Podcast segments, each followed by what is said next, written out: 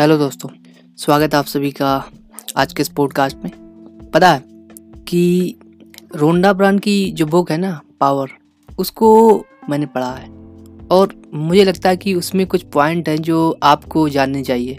देखिए, इसके साथ बहुत सारी बुक हैं, जैसे कि रोंडा ब्रांड की द सीक्रेट बुक है, लेकिन पावर बुक में एक अलग बात कही गई है। अब क्या बात कहेगी चलो इस पर बात करते हैं इस पर्टिकुलर पॉडकास्ट पे। यहाँ पे बात किया गया है कि जो पावर है, वो है हमारा gratitude gratitude in the sense कहने का मतलब कि किसी भी चीज़ के लिए थैंकफुल होना, उसके लिए धन्यवाद देना. मतलब जैसे कि हम, हमारे पास ये अच्छा शरीर है आई मीन ये सुंदर शरीर है तो इसके लिए हम धन्यवाद दे सकते हैं. हमारे पास जो कुछ है, हमारे, हमको रोज सुबह खाना मिलता है, हम उसके लिए थैंक्स हो सकते हैं. और जो भी हमारे पास, जो हर एक चीज़ उसके लिए हमको धन्यवाद होना चाहिए। तो ये इस बुक में बताया गया है कि ग्रैटिट्यूड कितना पावरफुल है। ये एक तरीके का पावर है और इसको आप यूज़ करोगे तो आपको और मिलेगा। क्योंकि कहने का मतलब ये है कि जब आप सो करते हो, जो भी आपके पास हो, उसके लिए अगर आप धन्यवाद देते हो तो आपको और मिलता है। मतलब यूनिवर्स आपको और देती है। तो अगर आपको ज़्यादा ज़्यादा चाहिए तो आपको ज़्यादा ज़्यादा ग्रेटिट्यूड भी फील करना होगा। सिंपल सा फंडा है इस बुक का देखिए, अगर इस बुक को आपको पढ़ना है तो आपको डीपली पढ़ना पड़ेगा, लेकिन मैं आपको कुछ पॉइंट बता दे रहा हूँ, जो मैंने इसमें सीखे हैं इस बुक के थ्रू है ना? तो आपको कुछ वैल्यू मिल वैल्यू भी मिलेगी, है ना? जैसे कि सबसे पहला पॉइंट बताया गया कि आपको कुछ जो भी चाहिए, उसके लिए ग्रेटफुल फील करो मतलब पहले से फील करो। जैसे मतलब मैं हेल्दी नहीं हूँ, फिर भी मैं फील करूँगा कि मैं हेल्दी हूँ, और उसके लिए ग्रेटफुल हूँगा उसके लिए धन्यवाद दूँगा thanks for universe thanks universe मैं हेल्दी हो गया। मतलब ऐसे करके, है ना? कि ग्रेटफुल होना है। फील करना ग्रेटफुल होने को। और दूसरी चीज़ है लव लव मतलब कोई भी चीज़।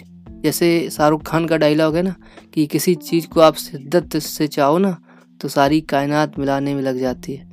तो वैसे ही कुछ मतलब है कि आपको उस पर्टिकुलर चीज़ की लव एक्सप्रेस करना है, जो भी आप चाहते हो। I mean whatever it is I mean it might be your dream job it might be your I mean कोई चीज़ जैसे कि हो सकता है कुछ भी हो सकता, है ना? तो कहने का मतलब ये है कि आपको ग्रेटफुल फील करना है। जो आप रोज़ सुबह आपको खाना मिलता है, उसके लिए भी धन्यवाद दो आप आप सांस लेते हो, आप ऑक्सीजन लेते हो उसके लिए भी धन्यवाद देना। मतलब एक तरीके के आपको हर चीज़ के लिए ग्रेटफुल होना पड़ेगा। मतलब कहने का ये क्योंकि अगर आपको कुछ और एक्स्ट्रा चाहिए तो जो आपके पास है उसके लिए पहले ग्रेटफुल होना सीखो। ये बुक में ये बताया गया। तो जैसे कि आ, आप जो लाइफ जी रहे हो चूँकि कहने का मतलब यहाँ पे ये है कि अगर आप अभी बैड फील करोगे तो और बैड आएगा।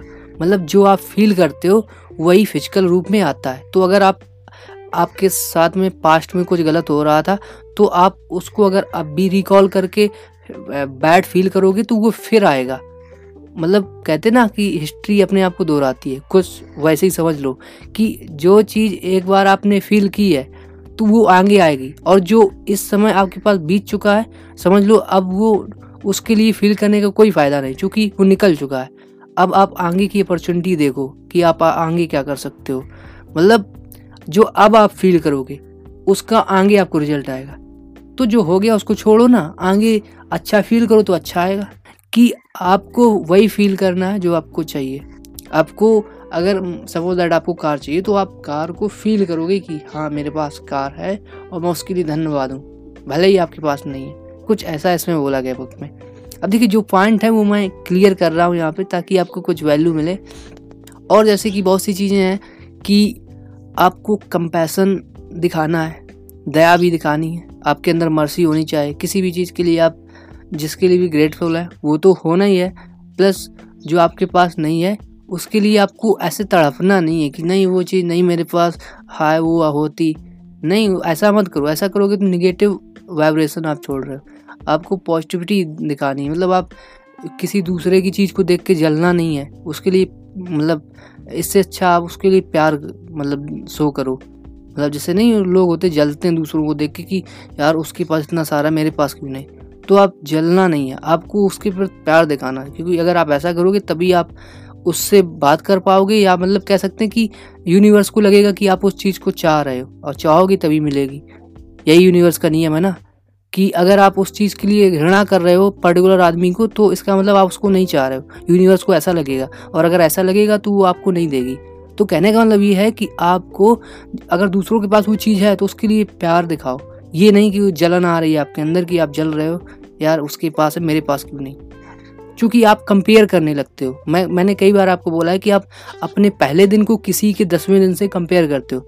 तो अब अगर आपको कंपेयर करना है तो अपने आप को आपके अपने पास्ट से कंपेयर करो। तो उससे आपको वैल्यू भी मिलेगी मतलब आप जानोगे कि कितना आप में इम्प्रूवमेंट हुआ है। जैसे कि मैं भी अपने आप को इम्प्रूव करता हूँ तो देखता हूँ ना, पीछे के जो मेरे पॉडकास्ट हैं, उनको मैं सुनता हूँ, उनको देखता हूँ एनालाइज करता हूँ कि कितना इम्प्रूवमेंट हुआ है। तो मैं अपने आप को कंपेयर करता हूँ। मैं किसी दूसरे को अब मैं गैरी को कंपेयर थोड़ा ना करूँगा कि यार उसने इतना कुछ कर लिया और मुझे भी ऐसा ही कुछ करना है, गैरी की तरह बनना है।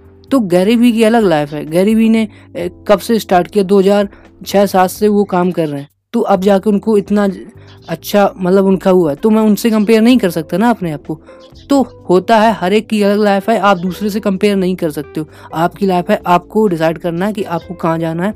और आपको बेसिकली अपना खुद का डेफिनेशन फिगर आउट करना है। Figure out your own definition what you want in your life क्योंकि हर कोई बंदा बहुत सा पैसा नहीं चाहता हर कोई बंदा मतलब हर चीज़ नहीं चाहता। कुछ लोग थोड़े में भी खुश रह, रह लेते हैं ना।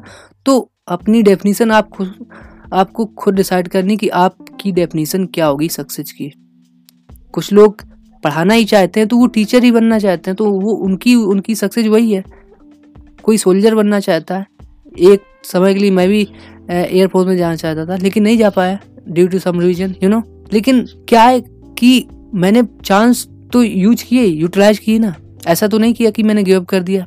चांस थे, मैंने यूटिलाइज किए, नहीं हुआ, कोई बात नहीं। और भी लाइफ है डेफिनेशन कुछ ना कुछ तो हो ही जाएगा लाइफ में, क्योंकि आप जब जारी रखोगे ना, संघर्ष जारी रखोगे तो कुछ ना कुछ फालोगे लेकिन अगर आप गिव अप कर दोगे तो तो मतलब नहीं मिलेगा कुछ, है ना? बेसिकली यही कहने का मतलब।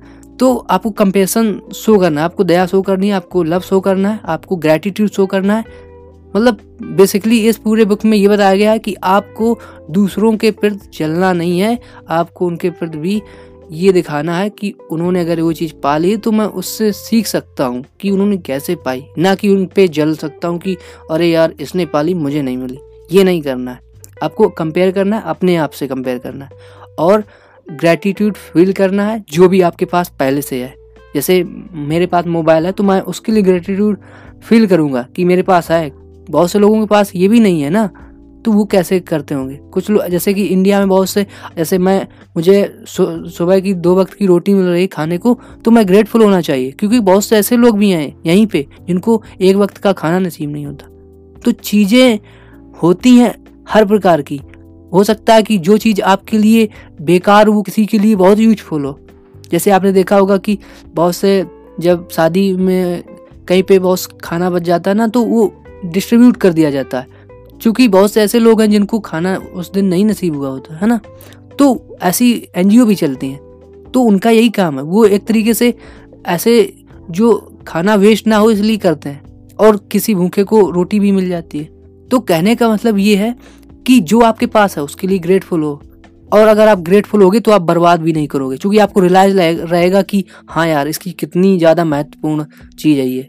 आप आप जैसे शरीर शरीर को अपने बॉडी को ऐसे ग्रांटेड ले लेते हो उसके प्रति काम नहीं करते हो। मतलब कहने का उसको, उसका ध्यान नहीं रखते हो। उसको ऐसे समझते हो फ्री की चीज़ है, मस्ती करो, ऐसे उल्टा सीधा करके बेकार कर लो। यार ये सबसे इम्पोर्टेंट चीज़ है। सबसे ज़्यादा इम्पोर्टेंट तो आपके पास आपकी बॉडी है। अगर आप इसको सही से नर्चर नहीं कर रहे हो तो आप I mean you are doing biggest blunder I would say तो इसको पहले नर्चर करो।